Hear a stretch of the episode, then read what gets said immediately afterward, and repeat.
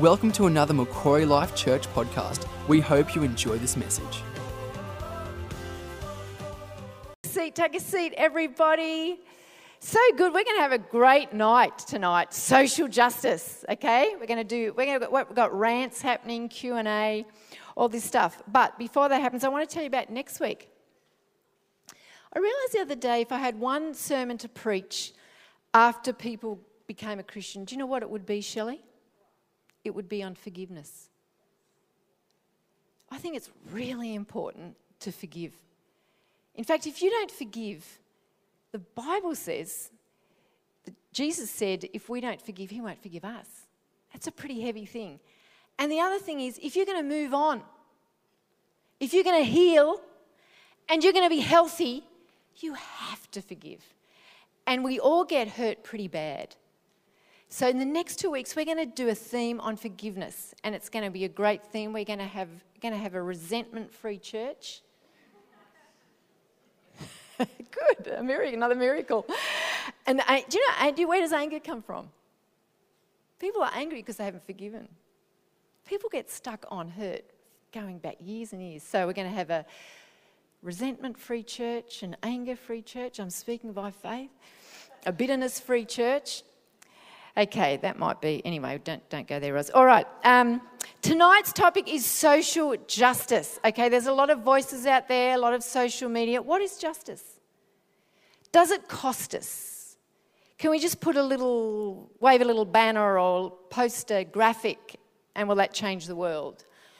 What is social justice versus biblical justice? Do we need to care? Who was the greatest justice warrior? Yes, and it cost him his life. So we have got two thinkers. We thought we would release the thinkers, not so much the feelers tonight, the thinkers. And uh, I'm going to introduce our guest. We have Greg, Greg Watkinson. So you come up, Greg. Greg is a millennial and a deep thinker. Yes. He also makes fantastic coffee. He's got a teaching gift. He's married to Sarah, three kids. He's on our tech team and he's guided our church through the COVID online world. So come and take a seat, Greg. Okay, and next we have Danny White. Danny White is married to Heath. She has four kids and she has the most beautiful. Have you got a dog? No. Three chickens. No, no, no. Danny has got the most beautiful dog called Hazel. Danny has two degrees. How clever is that? She worked at the Salvation Army for 10 years as a financial counsellor, and not only did she work full time, have four kids, she decided to do a law degree, as you do. Um, she advocates for those less fortunate. She volunteers in our backyard, and I don't ever want to be in an argument with either of these two. Excuse me, because I would lose. Okay, this is what we're going to do. We're going to have a bit of a discussion uh, with these two. I've given that they've picked some questions, and then they're going to do a rant. They're going to do a five-minute rant each, and then we're going to take some Q and A from the floor. How good is that? It's a wild card night. If it doesn't work, we'll never do one of these again. We'll go back to normal preaching. But I thought it would be good. All right, so we're going to start with you, Danny. Uh, can you give us a snapshot of what you've done, what you do, and what drives you. Don't, don't, I might have to cut them off. If they go too long, I'm going to cut them off, but that's not rude. That's just so that we can have a biscuit at the end of the night. Okay, well, I, I have a banking background actually, very ordinary and plain, and so does, and that's where I met my husband Heath and uh, we fell in love as tellers at, for Westpac, so it was very romantic. Uh, and we were both working in financial institutions in the 90s when things were not great and the culture was, greed was good. So um, we both came through thinking we just didn't like what we saw and we didn't like how consumers were treated most generally. So um, Heath went out on his own in business, and I went on my pathway, which was I had my kids, but I just couldn't see myself going back to doing a role like that. So I fell into financial counselling just by peer accident. Well, it was an accident. There's no accidents with God, but I um, and I've been working for the Salvos, and during that time, I did my law degree, and um, and then I ended up in financial rights. So, and what I'm passionate about is um, I hate systemic issues, and that's what you see a lot of in that industry.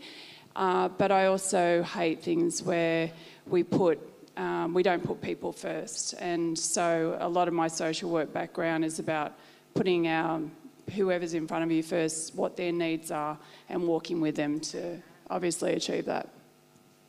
What can you just move? Sorry, can you Sorry. move your stool back so I can see Greg? Yep, sure. Over there, Greg. Sorry, I'm short. hey, Sorry. um, what what do you mean by systemic issues? So, systemic issues would be where you see systems in place which are not for good. They're actually can, and a lot of the times they can create a lot of evil um, and also harm people. So, that's what I would call systemic issues. An example would be uh, in Car to Home or our backyard, we see people come in but we send them out and there's really they're not released into any kind of hope because there's no affordable rentals that's a systemic issue And tell us a bit about advocacy. What you advocate, who you advocate for.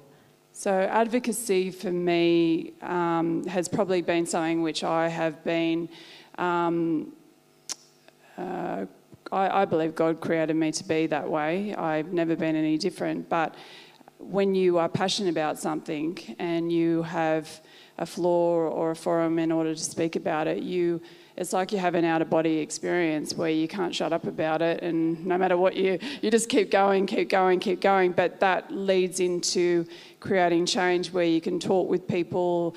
Um, i remember one day when i and this is sort of a side story I was um, in my financial counselling role. I had to go to Sydney, and we were meeting with some executives at the Commonwealth Bank, and they all kn- knew who I was, and they all knew my name, and I didn't understand why because I had the most amount of disputes with that particular bank nationally.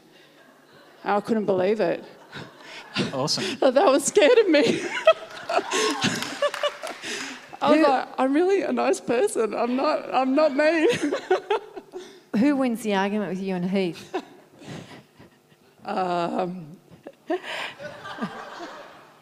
well, we're both very similar, so it can get fiery. good. Yeah.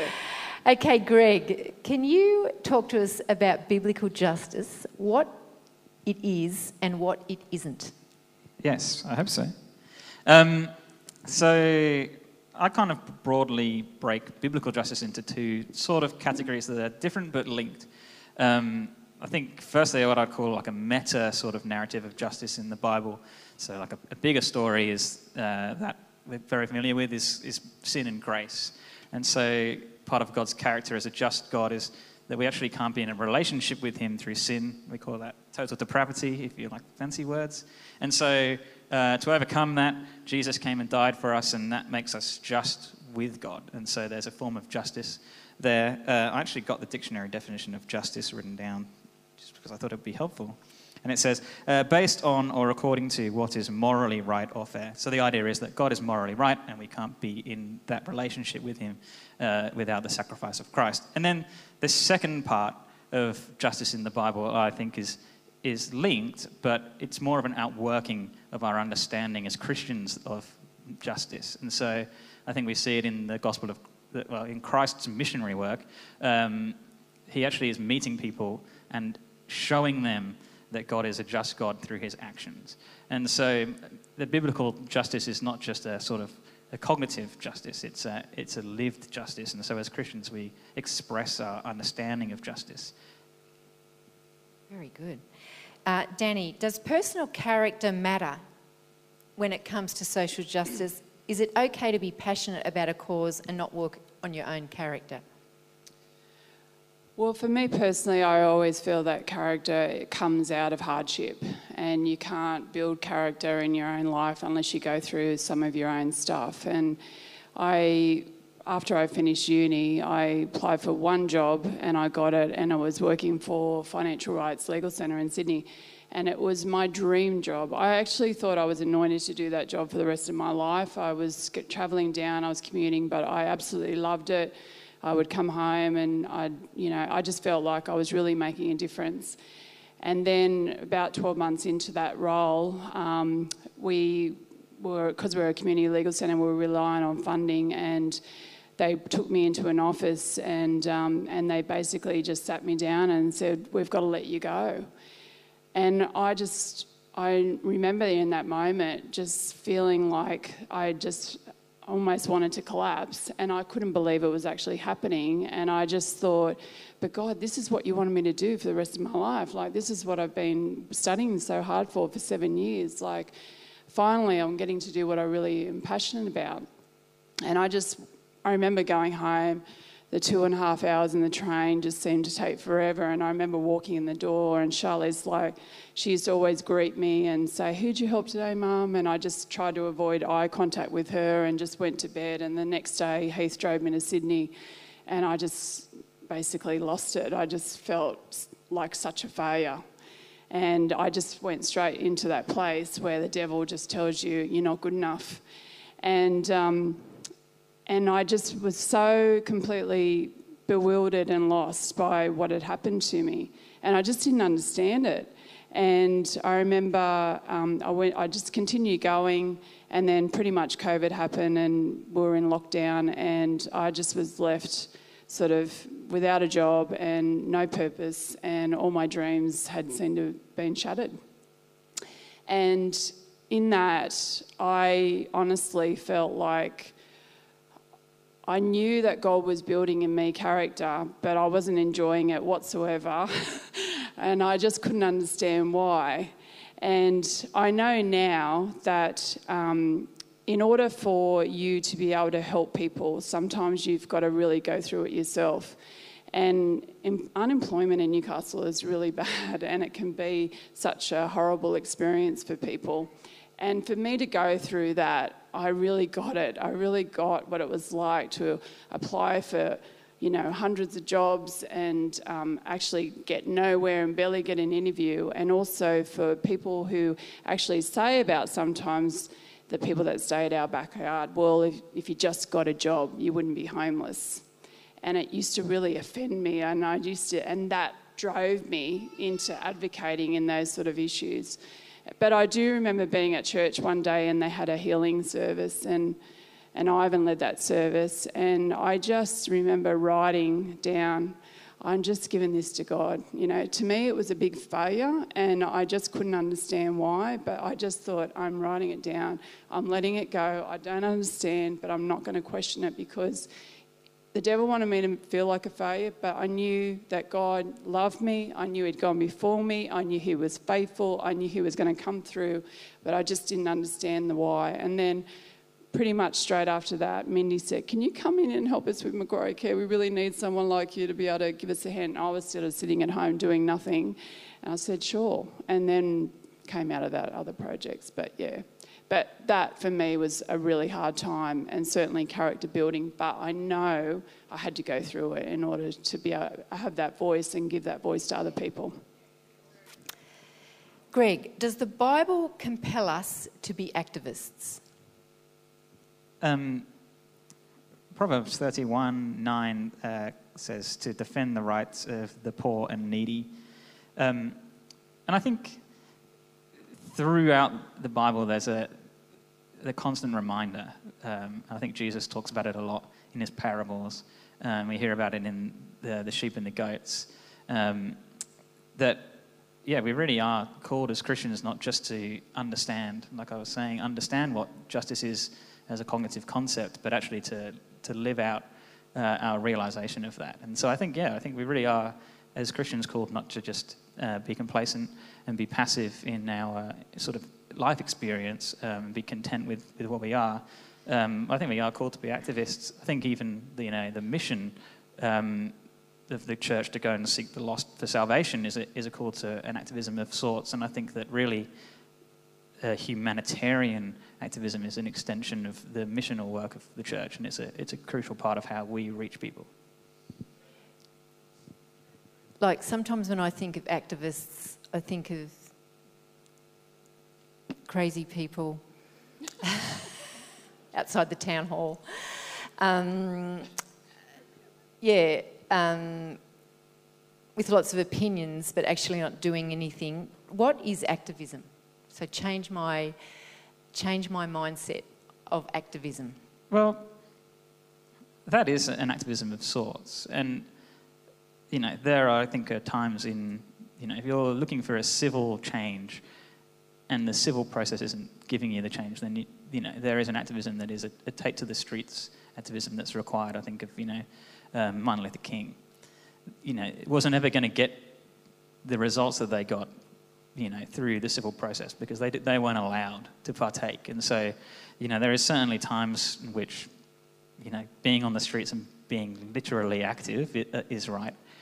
So I wouldn't disparage that out outright. Um, but activism, yeah, it's it's a call against systemic things because it's not just as simple as a it's not a, a personal action that will change everything. It's a thing where you have to ongoingly, it's like a fight, and you have to keep getting up and trying again and trying again. And so, you know, there are activists within all spheres. In, you know, in the legal world, there's lots of people that are activists. You don't see them necessarily, you know, out on the streets or on the TV, but they're working for the rights of the people that they're representing. So, yeah, activism is like a, it's like being in a battle or a fight and get, keep getting back up and keep going again uh, to, look, to seek after the things you want because they're not coming easily. Very good. Okay, Greg, you're up first for your rant. Okay. um, I had, oh yeah, anyway, I had a rant that I threw out because I thought it was probably a bit too uh, hard. Come and talk to me about that if you want to see me blow up. Um, anyway, so I have, I have a, a, second round, which is still fair. Um, uh, I, li- I, listen to a lot of sort of comedy. Um, a lot of that is very secular, and uh, and I listen to heaps of political podcasts and things. And and the thing that infuriates me, the thing that I wanted to rant about, um, is what I think is a, is a modern criticism of the church. And, uh, and I think L. Ron Hubbard, who was the founder of Scientology, uh, actually, in a way, sort of nailed what people think about the church. Uh, he said, a penny, uh, writing for a penny a word is ridiculous. If a man wanted to make a million dollars, the best way would be to start a religion. And, um, and I think that actually often the church is seen as this thing that you just recruit people in, fleece them of all their money, and you don't look after them.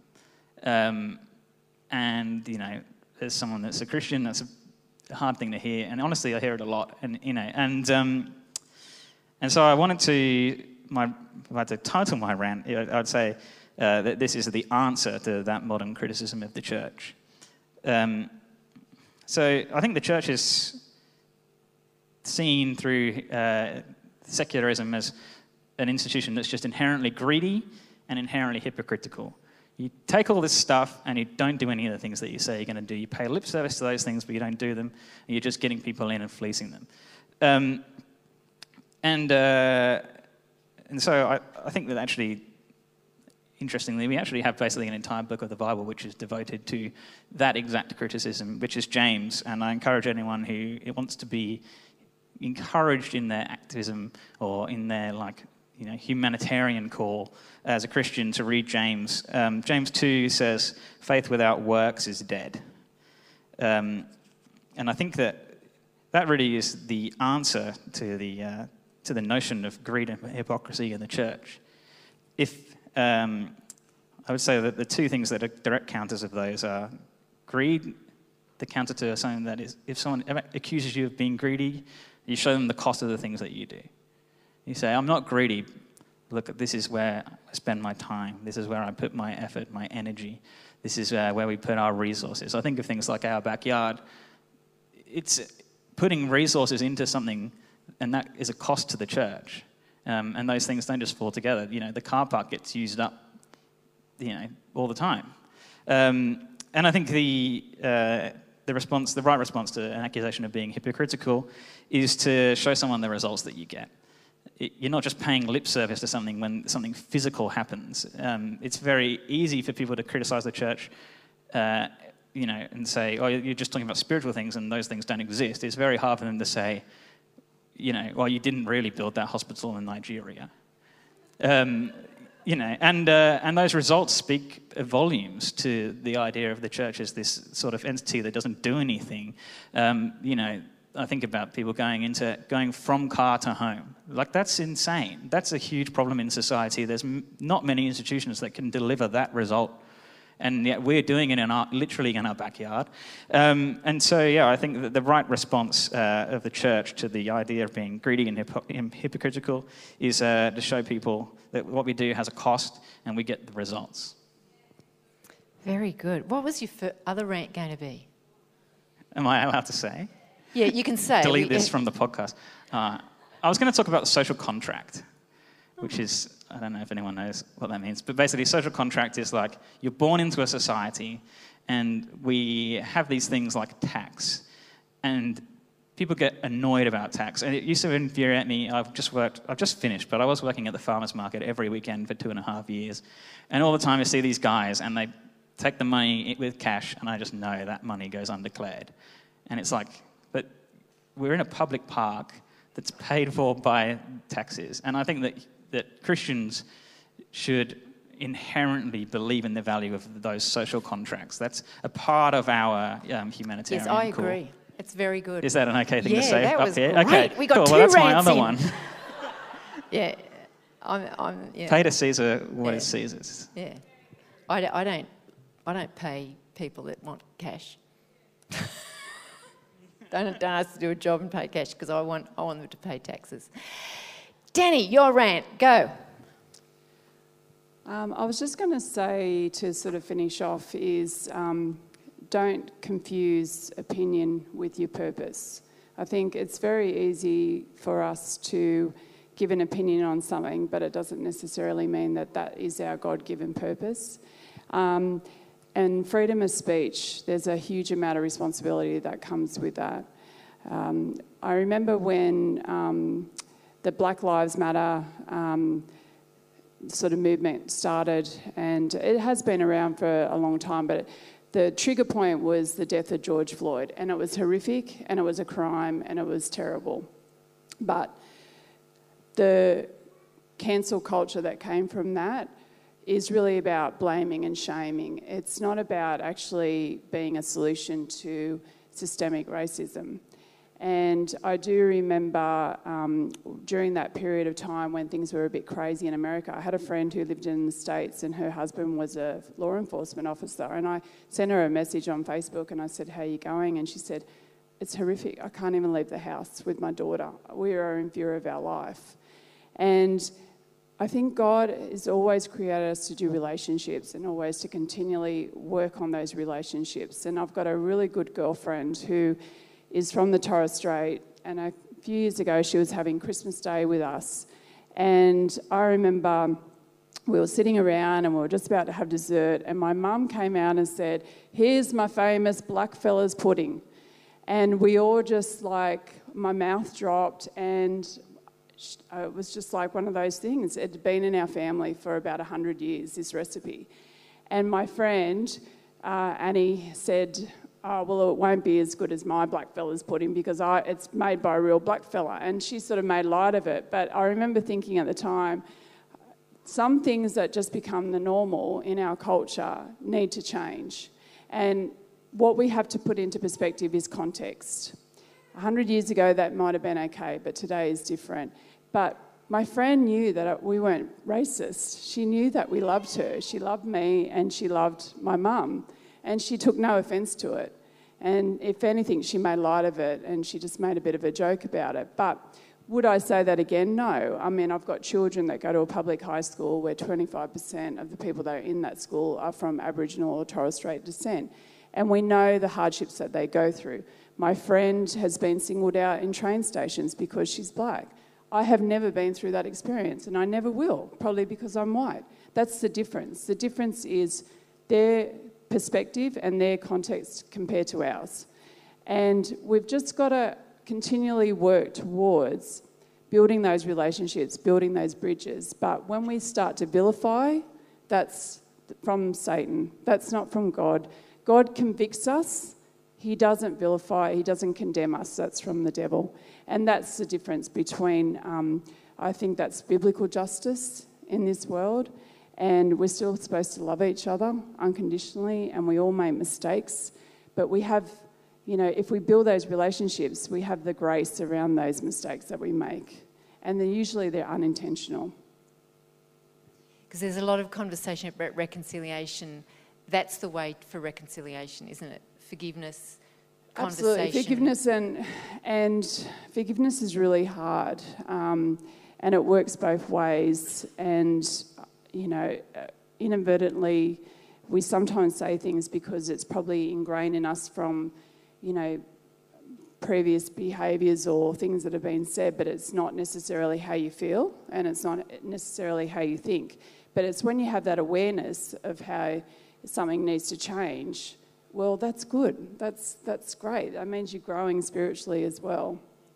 And I was going to say around purpose, um, you know, sometimes things will be given to you and God will give you something really small and He wants you to grow that. And it's really good to know what you're good at and what you're not good at. And one of those things for me was always advocacy. I, was, I, I remember when I was at law school um, very early on, and we had, a, um, had like a mock trial, and I was in front of this judge who I really respected, but I was shaking like a leaf. I've never been so terrified in all my life.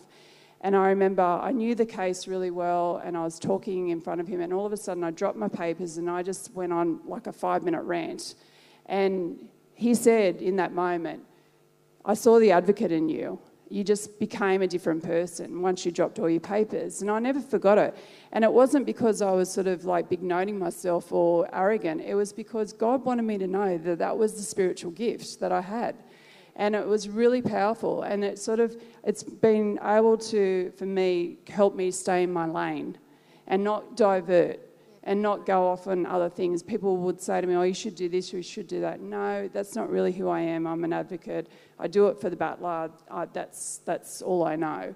And it's the same. Heath also he was the same in coaching. He he was always a really good soccer coach. And you know something really small was given to him.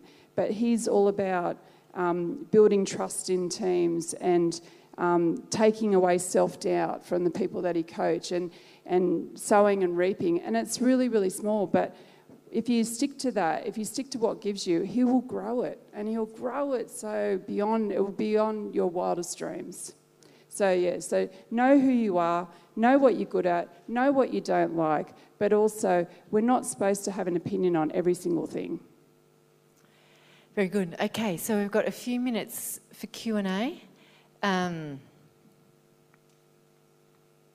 you don't want me to ask all the questions. Who's got a question?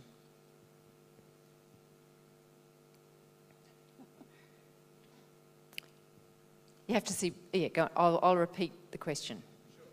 Um, what are human rights as expressed in the What are human rights what are the human rights that are expressed in the Bible? Very good question. Greg. Not a tough one at all.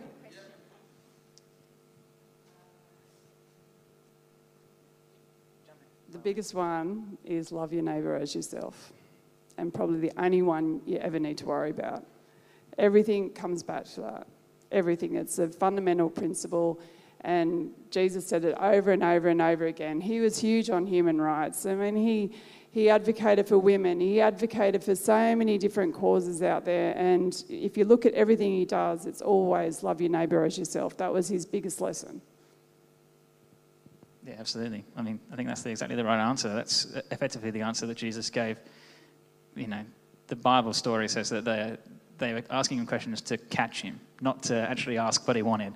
And so they were putting forward those the most tricky questions. You know, what are the things that you ultimately believe are, are the ultimate realities and ultimate truths? And Jesus says, first, love your God, um, meaning our God, and then secondly, love your neighbour. So yeah, I think that's spot on.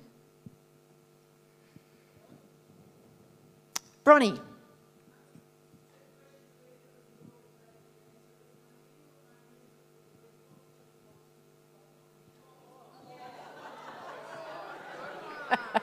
If you were Prime Minister for a week, How long have you got? What policies would you change? Well, you can only say one. Uh, what's one policy you change?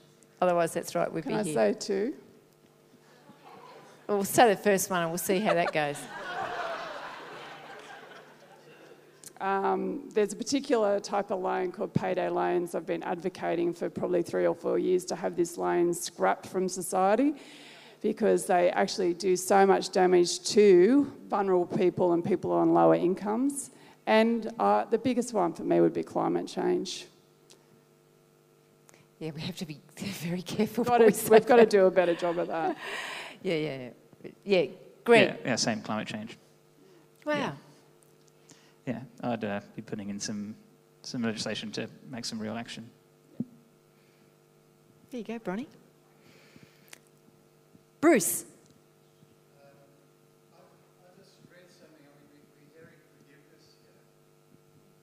And another word for forgi- unforgiveness would be irreconcilable. And this goes to the reconciliation. Uh, so we, uh, in life, one's attitude comes normally from experiences of this. Yes, and so that comes unforgiveness and, and you're in a relationship or situation that you're irreconcilable. That be a good way of living justly is to, to, to forgive when you're put in a situation where you, you don't want to forgive. Because you can't reconcile something if you are unforgiving towards them. Bruce is talking about reconciliation and forgiveness. Don't say too much because I'm going to talk about it next week. but yeah, I always think true. forgiveness is always a gift that God gives us to heal ourselves. So it's really not even about the other person, it's about you being able to move on. And, and sometimes it's just accepting the fracture that's there. Um, so, yeah, forgiveness is a big part of it. Um, and sometimes I think biggest problem that I think people have an expectation on forgiveness is that they will get the apology and things like that they're actually wanting. And I think forgiveness is really not about that. It's about you being able to move on. Yeah, absolutely. I, I mean, my story that, that is along these lines is, is really about my, my aunt, so my mum's older sister, um, who in the 70s, she married a guy from Bermuda who was black, and her grandparents disowned her. And they said, nah, you, you know, we don't ever want to see you again. And they actually, they actually sort of fled and they moved to Bermuda and, and lived there. But my aunt had to go on that journey of forgiveness. That, journey, that relationship was never reconciled, but she had to take that journey of forgiveness to get there. That's right, it doesn't always mean the relationship's reconciled. A question for both of you. How do we um, get involved in social justice in our own world, just working nine to five, kids, responsibilities? What does biblical justice or social justice look, for the, looks like for the average person living their life? What can we do? Or how can we be involved? Um, my wife already gave me the answer to this question earlier, so thanks, Sarah. Um, she said you just got to do what you can do. Um, you know, not all of us are, are lawyers or, or have the capability to do that or have, have that within us or are, are called to that necessarily, but it's, it's doing the things that you can do in the actual life that you're in, um, you know, and finding the space and the, the issues that impact you to do that. So for me, I'm a coffee roaster, and a large part of my job is buying coffee. And so I have a choice every time I buy a coffee how much money and what value do I put on the things, and, and how much do I check the background of where this coffee is coming from and the people that are growing it.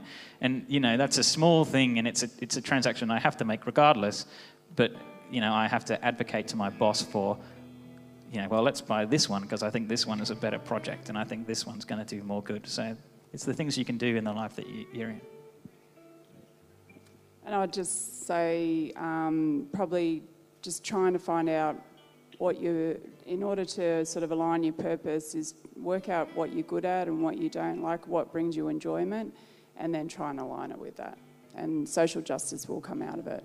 I can guarantee if you have a heart, If you have the Holy Spirit in you, you'll have compassion for different situations and things that need change, and you'll just move on it. You won't be able to stop yourself. And let it flow. Let it flow. And volunteer, this is me adding, even though I'm not on the panel. volunteer in an area that you're passionate about. Yeah, volunteer. There's so many areas in the community you can, you, you can be passionate. And just be justice in the day. Like give someone the car park, or smile at somebody, or shout somebody a coffee. There's just so many areas that we can bring justice to the earth. Um, I just, I just think it's, we can be involved every day, just loving our neighbour. All right, we've got something for you, a little thank you for both of you. We have got flowers for you, Danny. We wanted to thank you because Danny just said yes on Wednesday. And we've got nappies for you, Greg. Thank you. I need these. Roz Zare's great ability to buy gifts summed up there, practical. yeah, Valentine's Day. So um, thank you so much. Let's thank them again Cheers. For tonight. And I'm going to hand over to Carly. Thank you for listening. We hope you have enjoyed this message. For more information, please visit macquarielifechurch.com.au.